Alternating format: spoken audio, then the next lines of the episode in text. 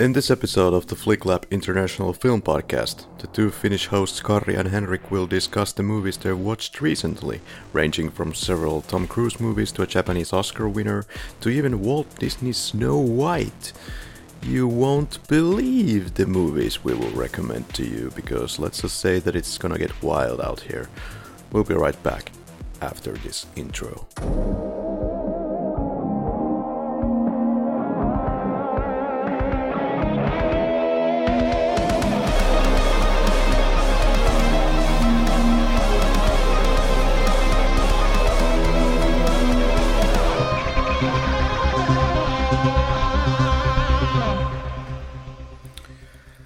Welcome to the Flick Lab, the podcast that just refuses to die. this podcast focuses on international film, and in the podcast, we like to deep dive into such films and bring in special guests or experts from a given field. So far, we have had directors, producers, film professors, and writers from around the world to join us. But welcome to the Flick Lab. I'm Karri. I do indeed bear the unfortunate title of media assistant, and I haven't done, done much with those papers. Currently working in IT in the Philippines, so good going. My co host is a legend. He's Henrik. He studies Master of Artsiness at the University of Lapland, and we both come from the home of Santa Claus, Finland. Yeah, we're probably the only international cinema podcast made in Finland, and there may be a good reason for that. Mm-hmm. You will hear some accents in this podcast if you haven't noticed. With all that taken into consideration, thank you for tuning in. We're grateful that you're here. Well, to be honest, you will hear some accents also if if you follow like I don't know a British film podcast or American film podcast. Everybody seems to be weirdly okay with those accents. Or we could try to learn the Scottish accent for this podcast. Yeah, I've been trying to miserably learn some Scottish accent on my days off, and uh, maybe let's not try that. And the question is why? Oh, why? I dig the accent. I think it's amazing. Ah, Okay, okay. We're just now returning from the break, dear listeners. So, what's actually the topic of the of the whole episode? Yeah, so to, to soothe in our return back from, from the break, today's episode is going to be once again one of those catch up things that we have done once before and it went relatively okay the last time we did it, so we are kind of rehashing that, that, that old thing now. And today it's going to be rapid fire reviews for a whole bunch of stuff that we have been watching well during our break and around Rapid fire my ass, but let's try. well, this time we are going to keep it short and sweet and then just kind of tumbles out of our control and the overall episode length is something like seven plus hours. So, uh, I guess it's my time to start because you started the last time around. So, talking of films that we did manage to watch, let's start with mine. It's Departures or Okuribito. It's a Japanese film uh, about a newly unemployed cellist that takes the job of preparing the dead for funerals. Well, unfortunately, Departures is it's it's so implausibly convenient and predictable that it feels like some kind of a parody of Hollywood and the Academy uh, and the films they pick as winners, nudge nudge. Any merits that the film might have, they sadly are being dragged down drastically because of the film's cliches. The the film is just so absurdly cliched in a way that everything is so predictable. There's just too many convenient moments that just completely kill a pretty good idea for a film, a film that I was frankly enjoying for the let's say 30 minutes. It feels like it's like begging from the audience or the you know the Academy Awards board that please give me the best international film Academy Award this year, which indeed it did get. And uh, would I recommend it? No. Mo- More or less, well, like ever since starting to do this uh, do the podcast, like American cinema has become my comfort food that I consume when we are outside of the podcast episodes. Well, I was looking at your list and I was like, yeah, this guy consumes a lot of American cinema. Uh huh. And speaking of consuming,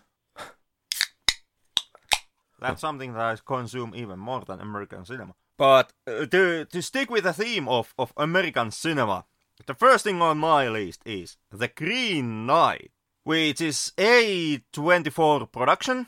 It's it's David Lowery's like the latest film up until date. His his next one is in post production but hasn't come out yet. And Lowery is a director that I have been aware of for quite some time, but I never actually watched anything from him. He he made that that live action adaptation of of the Disney anime classic Pete's Dragon, and then then he made Ghost Story, which uh, Ghost Story, which is a drama film that absolutely everybody has has been recommending to me, but I haven't yet checked it out. Also made The Old Man and the Gun, which came out in, in Finland, and I haven't seen that one either. And now the latest one he's doing is once again another adaptation or some type of adaptation, sequel, remake, whatever have you, live action version of of Disney's animated classic. It's it's called Peter Pan and Wendy, and most likely it's some type type of Peter Pan thing. And I have absolutely no interest in seeing that one. But the Green Knight is is something that kind of piqued my radar when it came out in in cinemas in Finland. By the trailers, it it looked really interesting. Just now, lately, have been watching it from streaming, and yeah, it was pretty good. But the film is based on one of, one of those short heroic knightly fables. This one is is Sir Gawain and the Green Knight and Sir Gawain is kind of interesting interesting character in the Arthurian knightly fables in, in the sense that, in my opinion, he he is someone who has gone through kind of a character shift or, or a shift in a way how he he is being portrayed in in the fables. Gawain started off as as one of the the good, honest, exemplary knights on on Arthurian's round table in the first tales, and but then as more tales started to come out, Gawain's role in them kinda changed, and he like he he turned more into a bad guy. I haven't read the the original fable but what I've understood from the plot synopsis, um, the film stays pretty true to, to how the story goes. Like the, the original, the, the old knightly fables, first of all, they are extremely short, but they tend to be kind of a short moral tales. Be virtuous, be generous, be honest, be brave. Yeah, the trailers kind of promise you this amazing action adventure, and it's not not that by the title, Green Knight, you might think about, you know, what you usually get in, in me- medieval fantasy films, like huge fight scenes, etc., etc. Uh, those are not in, in here. It's it's a very tight, very small movie. But overall, I, I do think it's it's pretty good. It's not necessarily the best knight film I've ever seen, but it's it's a good take on on um, Arthurian fable it has some good effect work, some not so stellar, but an enjoyable tale. So yeah, recommendation. Okay. If you want some action, I've got some Top Gun for you. The 1986 film, the original. Well, here we, here we have the young Tom Cruise. There's a lot of issues. The problem is rather following the film, the kind of shot to shot action because the, the flight shots have a lot of unclarity to them. You have these cockpit shots and they are combined with aerial footage and they do not seem to match in a really cohesive way. And oftentimes you're just wondering, okay, okay, who moved past who and who is on the side, who's on the left and what's going on. And also plot wise, there's a lot of focus for these kind of random training missions that they have. From the get go, we are not sure what's about to go down, unlike in the sequel.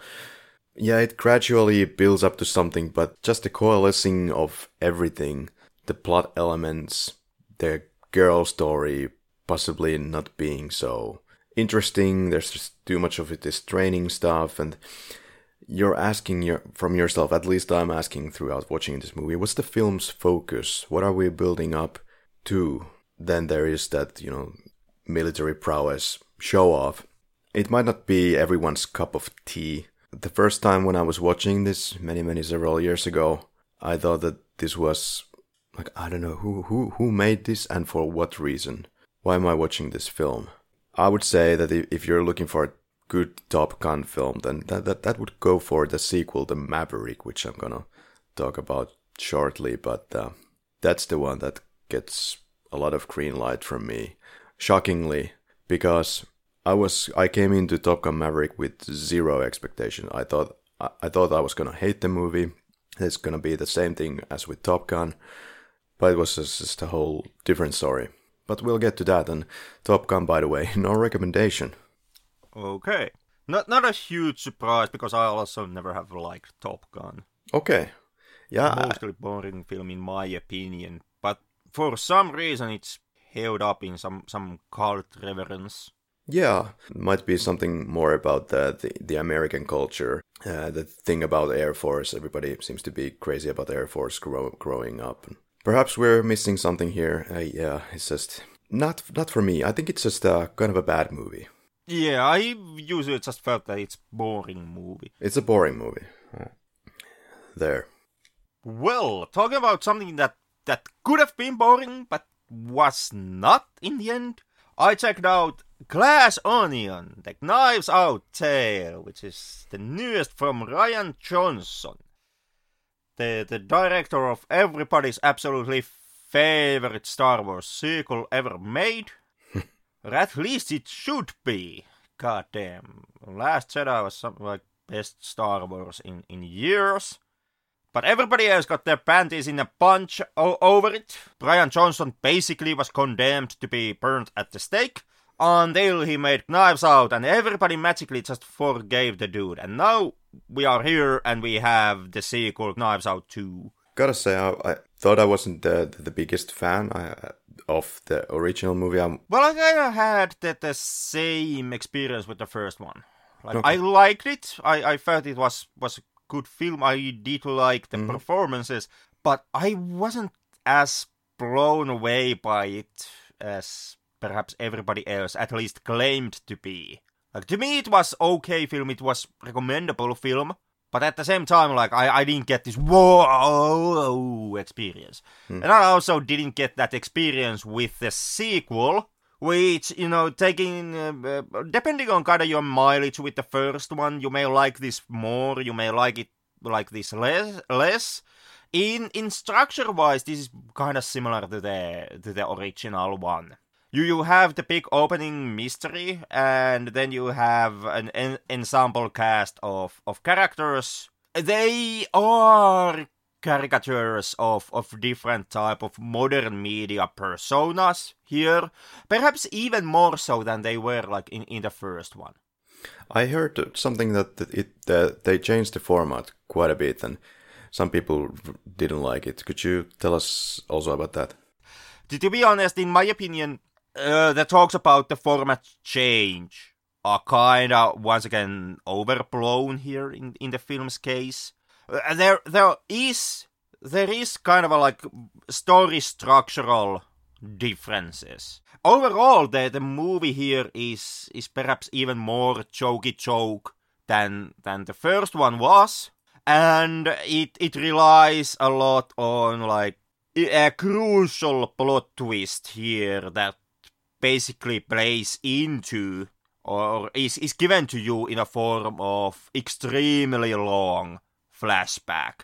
So there, there are there are noticeable structural changes to the format, but at the same time, I don't think that they are as drastic and like as as impactful than you might actually think. Hmm. In many ways, it's it's more comedic take on, on the mystery genre than than the first one perhaps was. My, my my feelings are that the first one was more darker and more serious. It's a film that Rian Johnson famously wrote when he was under COVID lockdown, and it's uh, it- it's a film that that was, was written and entered the production before the whole Elon Musk Twitter buyout thing happened, which is fun and funny because eventually what what Glass Onion is all about it's about picking fun and exposing like like these these famous rich media mogul personas of famous rich persons like Elon Musk and Steve Jobs and and Mark Zuckerberg and Bill Gates of the world as complete fucking idiots who just are clueless and whose whose whole power is in the public persona that they have given out out. Hmm. And it is a it's a it's a interesting in in the sense that like I, I think that it's a good message it could have been kind of a revolution uh, well not revolutionary but kind of an eye-opening message even without the Elon Musk shit but especially with the Elon Musk Twitter thing happening uh, this is the movie that, in my opinion, will have a chance of becoming like like the film that calls out Elon Musk and and other other other assholes. So that might be Glass Onion's legacy. But yeah, it's a good, light-hearted mystery fun, and I do recommend it. All right. And to follow it up with something else, uh, but but not completely different, another mystery feature. This from 2020. It's The Kid Detective. This can only go wrong. Uh, on the contrary, Oh. actually, it, it was absolutely, in my opinion, it it was great film. Oh, It's it, it's not necessarily like you Not- know not like Spy Kids 3D. Uh, it's nothing like Spy Kids 3D. it's not necessarily a, a- like like a masterpiece that will like like Casablanca, but I kind of felt that it was even better mystery film than what was Glass Onion, which remind you still gets a recommendation. Uh, the Kid Detective belongs into the now rising rising genre of of children's fiction stories. Like you, your Nancy Drews and and other son like like you know the, the mystery series that you read as a child, like like Enid Blytons and Nancy Drews. And they are now lately being reworked as more adult, more more serious, more seedy versions. Like Nancy Drew deals with drug problems and prostitution and stuff like that in, in like modern stories, which are unofficial or they are they are like published as comic books or or you know other medias than as Nancy Drew books hmm. but it's kind of a, like reworking, Ki- kind of similar way, way like the, the new animation show Velma. Basically, the Kid Detective is a certain type of meta take of, that phenomena. The main hero here is Nancy Drew-esque child detective who has been, as, as a kid, he has been the, the famous detective in, in his hometown solving like this this everyday mundane mysteries for the people and being super popular as the kid dete- as as this like detective child and he has been claimed that he's a he's a prodigy uh, etc etc the film follows him as an adult who has never actually been able to make anything out of himself and who has never been able to escape his past image as a kid detective like now now he's a grown ass man. Everybody else in his life has has gone forward. They have have families and and jobs and and he's still trying to do the detective stuff but nobody anymore believes in him and he doesn't get good cases and like he's he's just in downward spiral. And he's like despised failure in in his town and he lands his first murder case. He kind of forces himself into it and it's gonna be his big big uh, uh, like get out of out, out of dump car. It's it's a dark comedy take on him now trying to serve he, solve his his first murder case and it gets really dark by the end we we have child abductions, pedophilia, we have what have you. Like it goes really seedy. It, it's it's kind of like like Brick or some of these contemporary film noir and neo noir films, where it manages quite well to balance with with the dark and and at times even disgusting like human evil and and still have have that funny funny goofy side on it it it works really well as a dark comedy Okay. and i actually you know another recommendation for detective stuff Okay. It's been a good time off. Ju- just to finish the Top Gun Top Gun rambling here. So I did finally get around to watching Top Gun Maverick and a completely unexpected delight. It improves on all the sectors of the first one. The, the story is better. It is directly building up to something. Now there are still these trainings, but the trainings are building up for one thing and one thing only. The the third act where they go on the mission which they have prepared for the entire running time basically of of the of the movie. And so by the end the audience knows what to expect, what should be happening and what might unfortunately happen. People may die, things might go wrong. Everything builds up into this final, this nail biting crescendo. Audience is at their freaking feet. And what makes this just so good is basically that they did most of it for real.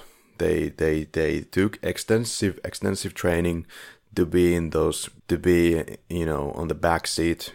But yeah, you can just see how how all you know it's nothing nothing studio. It's just a night and day difference. You can feel the fear on the actors' faces, the the the excitement and uh, how the how the there's all these g forces on their face and it's just wonderful to look at and finally we have a nice continuity between shots the the shots taken from the outside and inside so it's so much easier to follow the action of course you know now we have computers and some computer magic obviously was involved especially in the last parts of the film. Uh, no problem. If anything, it seems to help the proceedings here.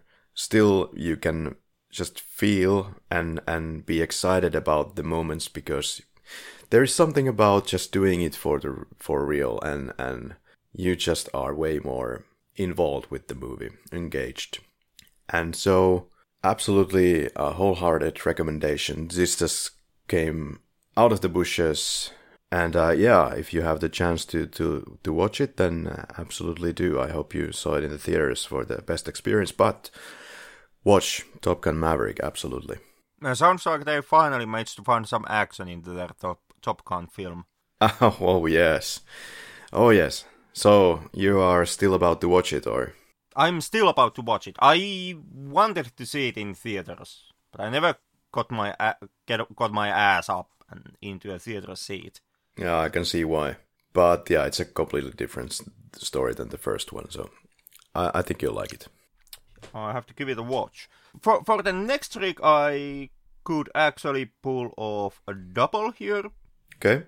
Because what I also watched on, on my break was X and Pearl, both written and directed by Ti West, who is one of the horror directors I really quite like he he doesn't he, he does mostly small smaller budget horror films which quite often seem to kind of fly uh, under people's radars.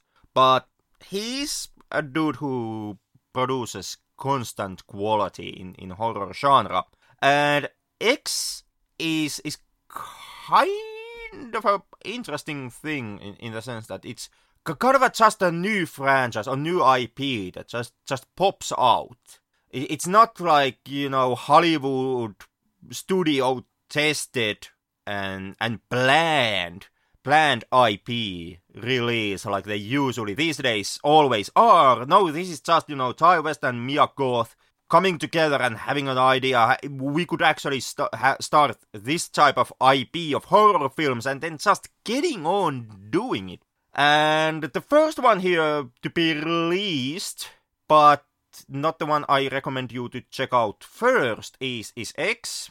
Uh, it's a slasher film that takes place in 1979. Uh, it's it's the, the uh, golden period of of those sleazy, kind of cheaply made made porn films. Hmm. it follows a porn production that goes into a rents a farmhouse in a in a uh, Gagada area of territory where porn productions are not really looked upon that fondly, so they kind of have to hide the fact that they are shooting porn. And well, well, to get in the bloody spoilers because there really is not that huge revelations to spoil everybody. It turns out that the old couple, this really old, like pushing 90 something couple that owns the farm that they from where they are they are staying for the shoot.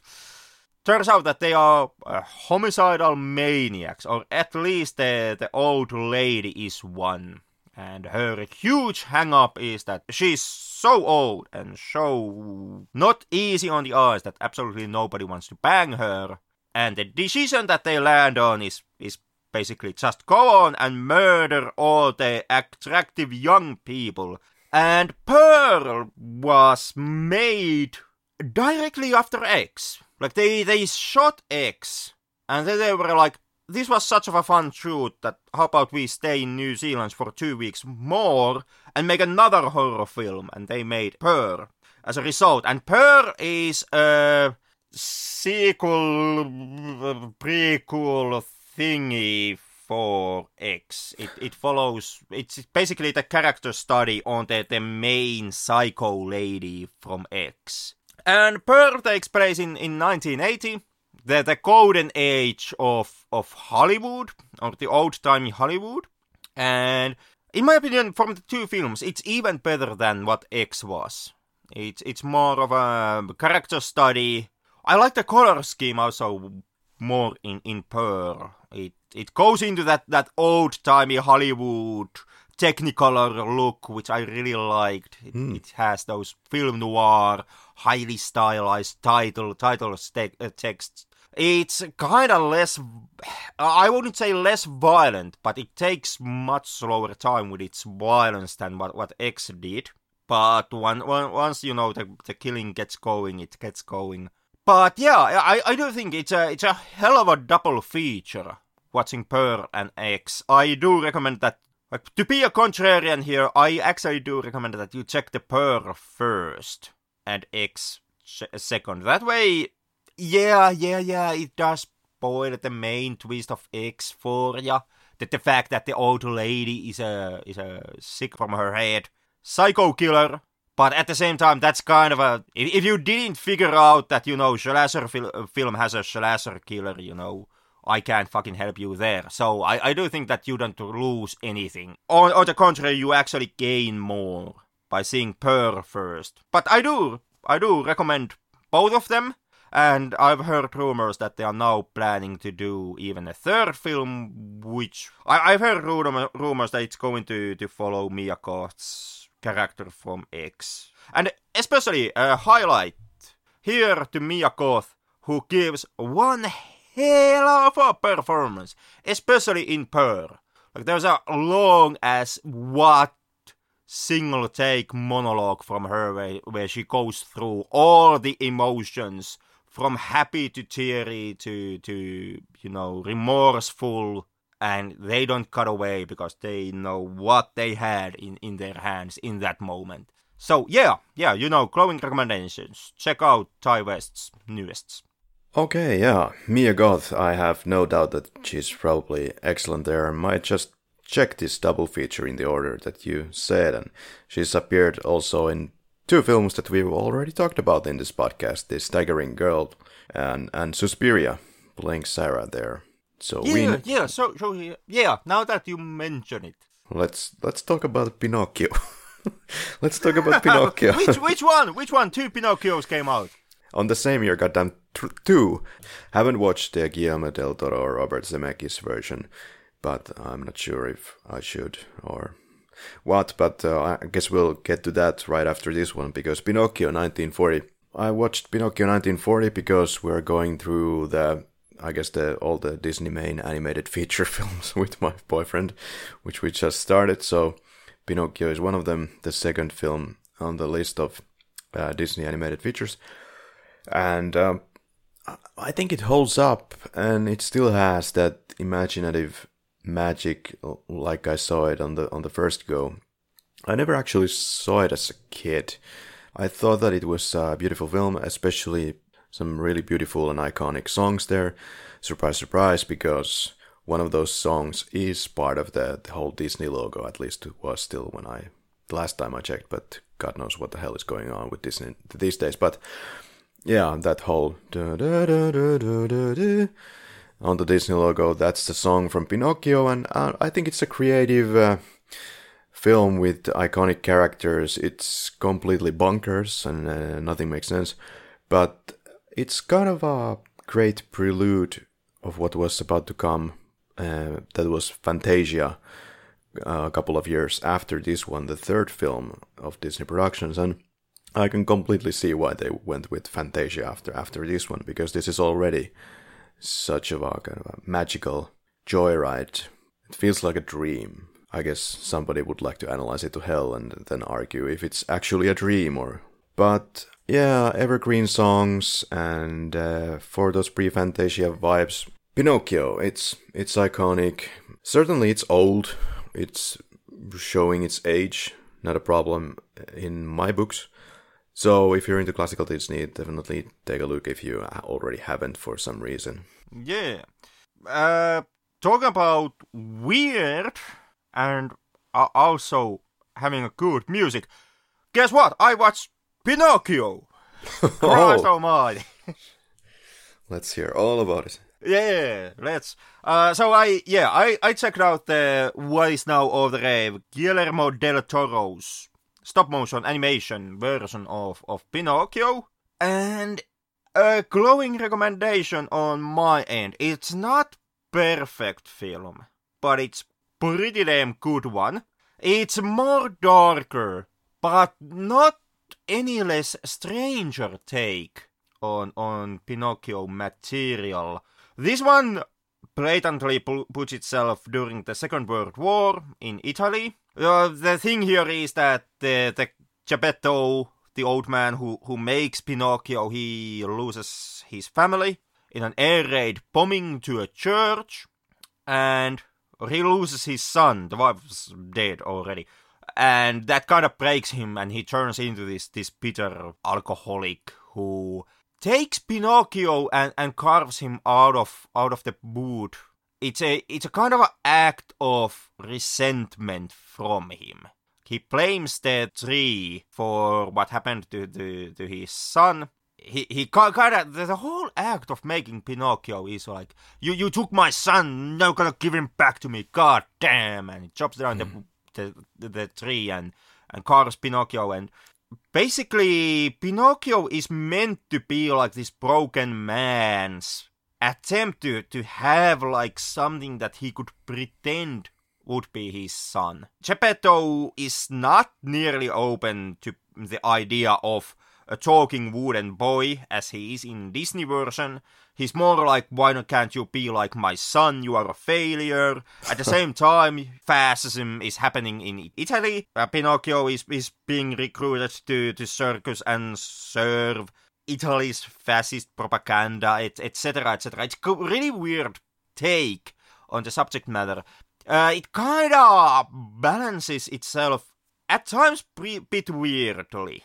Like you have really dark stuff, like for example, all the the, the fascism and you know child soldier, uh, soldiers and stuff like that, and then you still have like you know the the goofy comedic antics from the Disney version.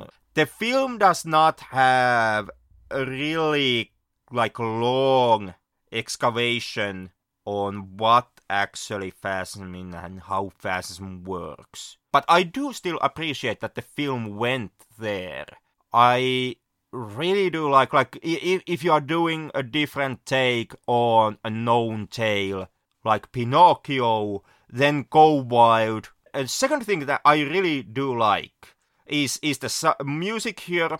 It's not a sing along song esque like is the, the the Disney version.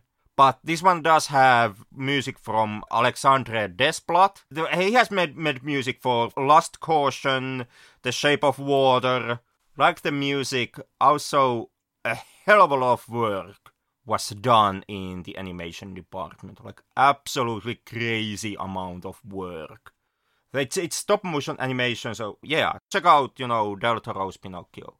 And in here you get really good, really fluid stop motion animation. It's it's kind of like and Gromit tier here, so it's it's really in capable hands, and we don't get too much. We don't get too much stop motion animation, in my opinion. We also don't get too much weird, dark takes on known properties. Like Disney also made made goddamn Pinocchio movie, and it's a boring ass CGI puppet and Tom Hanks in fake mustache. But that that's what you usually get, and here you get something something quite different. So check it out. It's on Netflix, so it's practically free. To keep it somewhere in the territory of, of animation, I checked out Creepshow, the TV series. Psych! It's not just movies on my list. So does it have this anything to do with the Creepshow movie uh, of yesteryears? It does. It's an it's an indirect sequel to that. Like like the original Creepshow the from 1982 it, it was an anthology film and and so so were the two sequels that that one got. So it's a it's a trilogy of anthologies, and now we have a TV series that has the same name. And once again, it's an it's an anthology. Every episode is like two stories, really short stories, may may I add. But it's actually I was really hesitant to watch it. I was really careful walking into it, but and part of that is that I'm kind of I have mixed feelings about the Creepshow movies. I don't think the first one is like this this masterpiece of, of horror films. I, I think that it's pretty okay, and some stories are really good, but it, it's kind of a mixed bag to me. Yeah. And and it, I really don't care about the two sequels. Creepshow two is still kind of relatively okay, and the Creepshow 3 is cheaply made cash in. They like, oh my god, stab me in the goddamn eyeballs, ugly and amateuristic, and it's like, ah, absolutely the worst. So I was hesitant walking into Creepshow, the TV series, but it did win me over. I'm actually quite can't say blown away, but I'm pleasantly surprised by what we got. It's really surprisingly good TV show. It's not a masterpiece. The stories are really short, they are very simple, turn on the da straight to the point.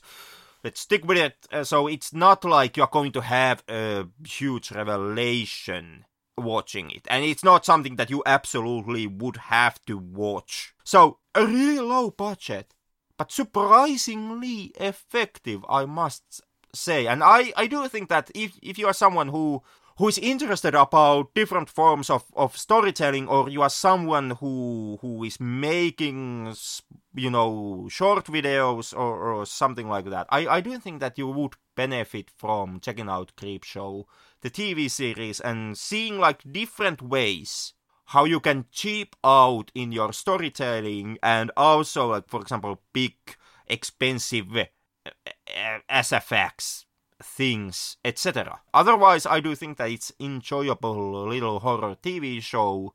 So yeah, I'm I'm as surprised as I guess everyone else also, but I actually recommend Creepshow, the TV series. Wow, as you're gonna notice throughout the evening, there's gonna be a lot of Tom Cruise here because we did watch with my boyfriend the Mission Impossible franchise in its entirety. And then we decided, okay, we're not quite done with the Cruister yet, so we continued with some films like Jack Reacher from 2012.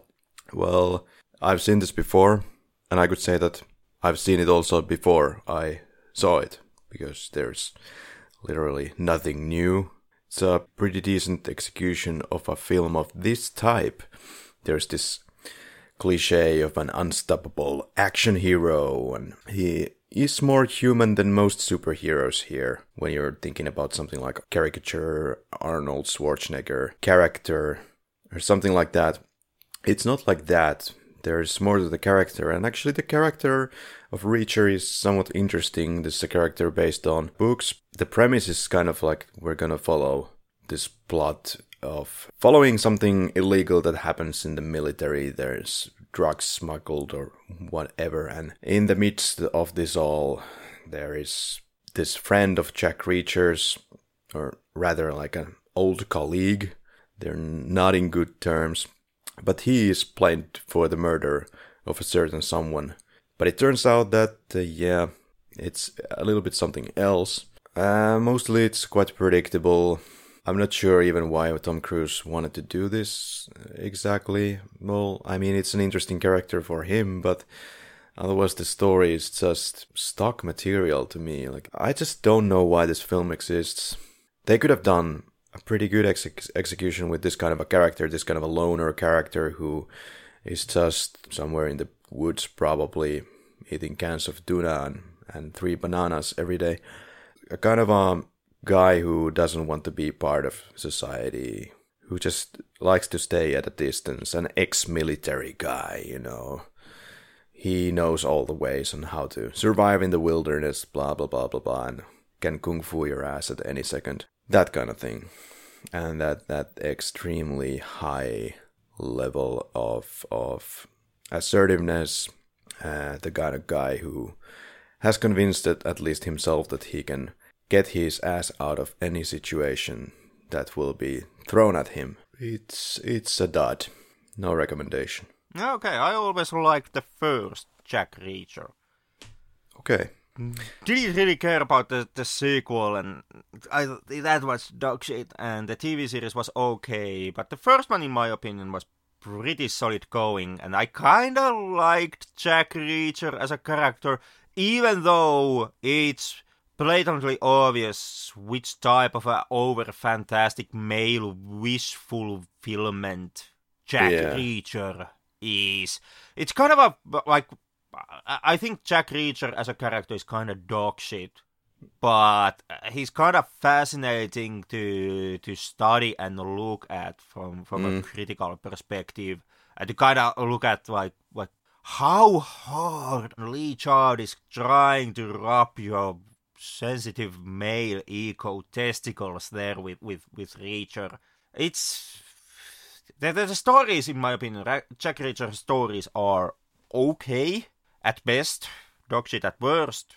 But the Reacher is ki- kind of a like like a fascinating thing to look at from a certain perspective.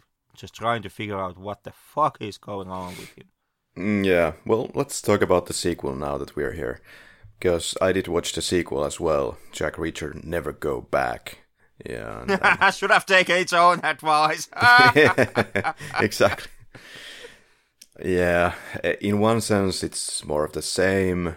In some respects, maybe an evolution, but then the little evolution that there might be is hurt by some stupid plot elements like the annoying kid and her abysmal Yeah. decisions in this yeah, one. who constantly gets the Jack Reacher in trouble because she makes like the worst decisions. Right. Like the, like the first call of the movie from Reacher should have been put a cap on the kid's ass. Yeah. Dump the body somewhere and solve the mystery. And the whole side plot there is Jack Reacher the father of this kid, or is Jack Reacher not the father of this child? I don't give a fuck. Um, yeah, I, I remember seeing that the second one also, and I got the impression that not just you, but also Tom Cruise himself didn't give a fuck. Well, that's that's the character thing.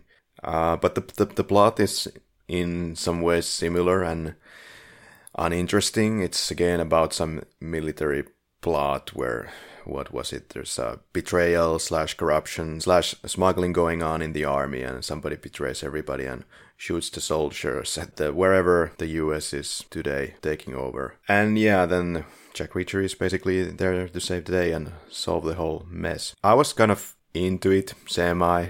I'm just like, is this the best that you got? Pardon, but there's nothing, nothing really that that something that really pulls me into this movie plot wise. Yeah, talking about contrived plot elements, I checked out Don't Breathe 2, which is a sequel to Don't Breathe. Surprise, surprise. And it was a weird experience, let me tell you that much. Like, Don't Breathe uh, was a home invasion horror film. Uh, that came out in, in 2016. And the thing, the twist with Don't original Don't Breathe was that it, in fact, it was the person whose home was being invaded that was the threat and the bad guy. And the robbers, the home invaders, were the ones who had to fight in order to keep their lives in the situation. They became the victims. So, and, and so it was like this, this blind dude who, well, can't talk about the sequel without spoiling the major twist of the first one. Are you ready, Karri? Let's go. Here goes! The blind dude is a, some type of military ultra killer badass who also abducts ladies to forcibly impregnate them. Yeah. So he had a daughter once, got run over.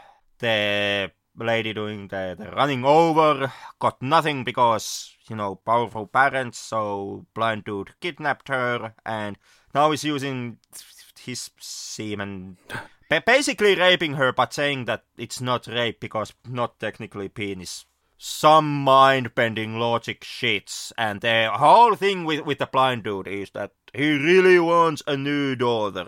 Whoopidoo! So, don't breathe too. Blind dude has a daughter. And it's an action movie now. Who would have thought?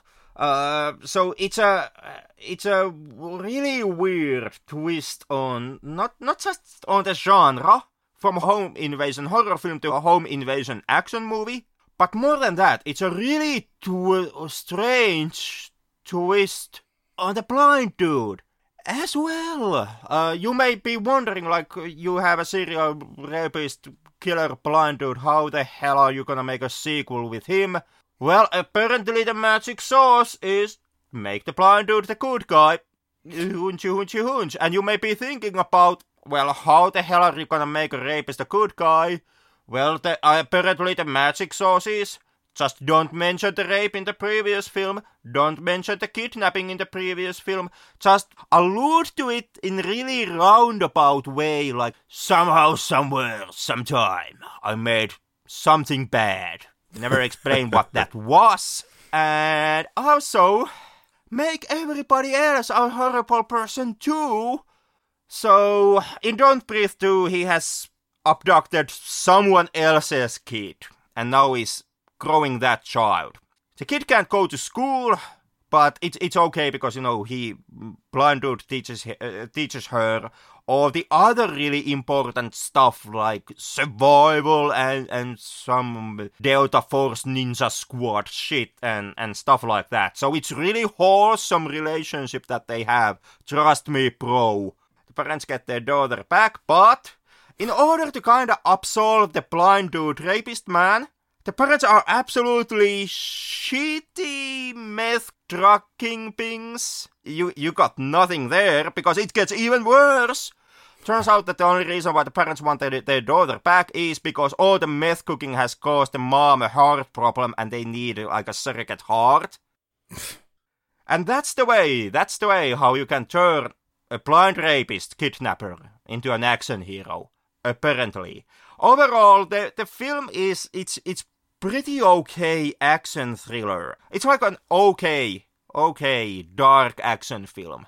But if you've seen the first one, if you know what the blind man is, it's going to feel a hell of a strange. So I kind of like I, I I don't recommend Don't Breathe 2, but if you it's not a masterpiece, even without all the blind dude package. It, it's kinda okay. Yeah, fuck it, no recommendation. Well, sounds like it requires some brain gymnastics to watch the film.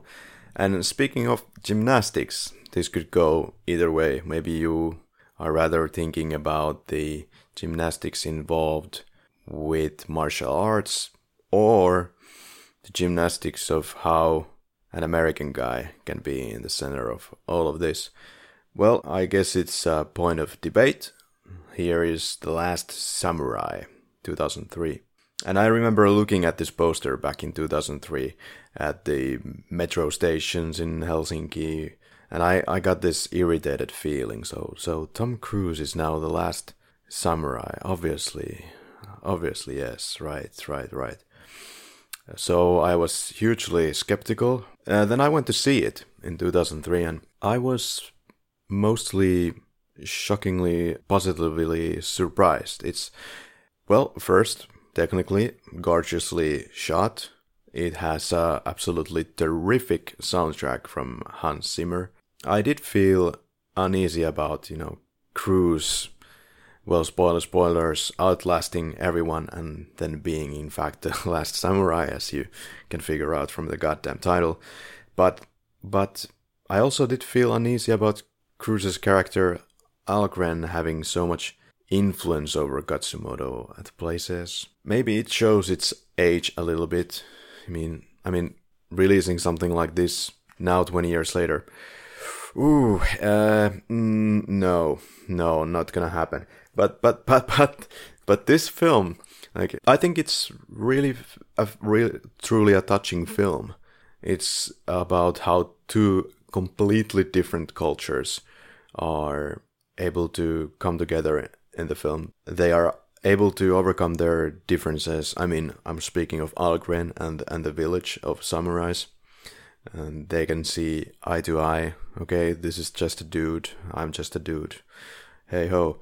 And there's a lot under the hood, I feel. If, if you're willing to see it, then there's this Algren's persistence and fortitude. Tom Cruise seems to love these kind of characters. His indifference towards the authority and all the references to mastering one's concentration, which I guess indirectly drove me into meditation and all that. It was really pulling me in that whole whole idea of of you know having so intense concentration that uh, you can shut out all the noise around you and just concentrate on on the battle and just bring your everything and and the whole culture of you know obviously this movie is a bit like bringing out all the best parts of that kind of a, of this kind of a culture and that may be a problem as well. But yeah i really like that. It's kind of the new world versus the old world obviously. The, the modern weapons versus the old style of just going with your sword.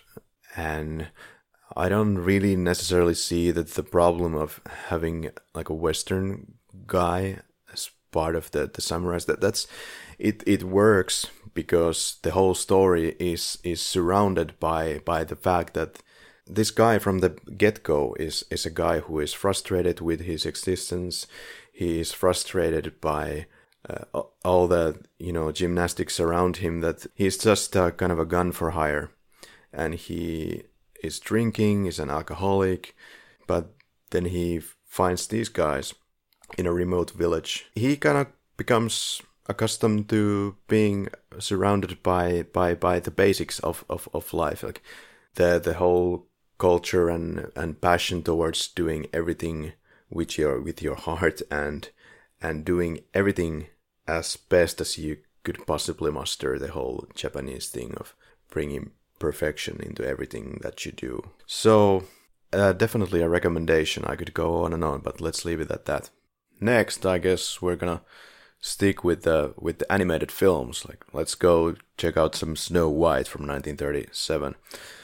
Yeah, by today's standards, of course, it's a little old-fashioned, not only by the language, but the, the, the pacing and the story, because we've seen this kind of a story million times. At the time this was made, it was uh, it was like a brand new, in a way that it it I think it in its length it was something really special back in the day. They were even planning to make it even longer than it is to today or as it came out, but you know they they skipped a couple of parts, and uh, it already took several years to animate the goddamn thing.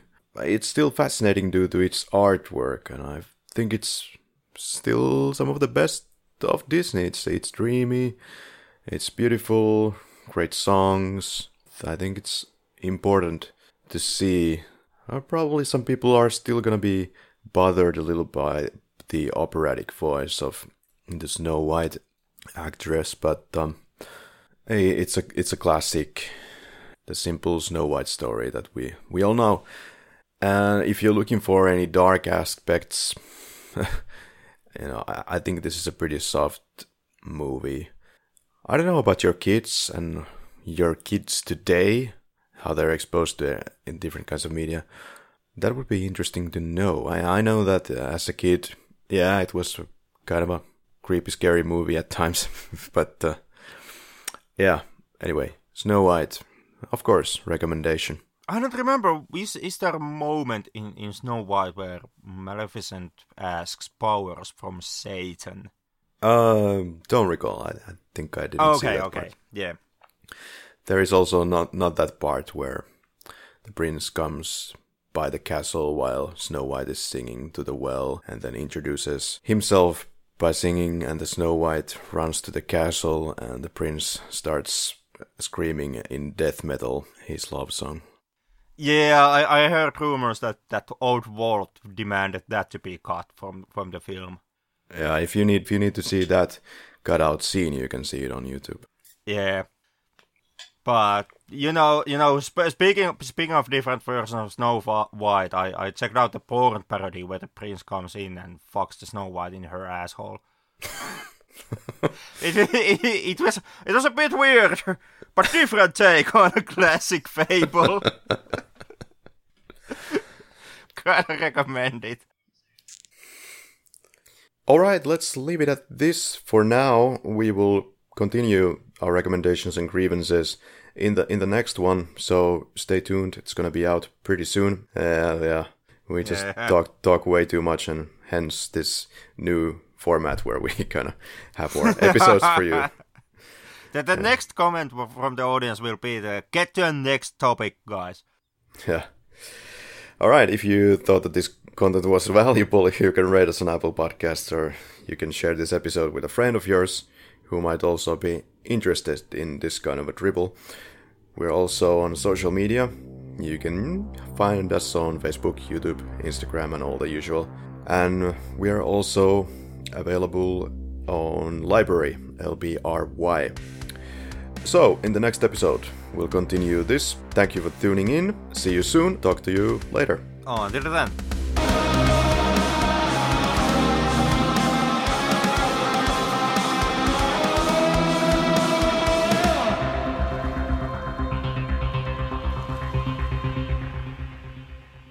Today's episode sponsor is Loot Crate. The business model is so bad that even it itself couldn't stay afloat and has been dead for now what two years. Yeah, okay, th- then we don't need to, you know, retract that comment. No, not not at all. In, in fact, it went so badly that they, in my opinion, they should have branded themselves as a loot loot coffin. That'd be more accurate.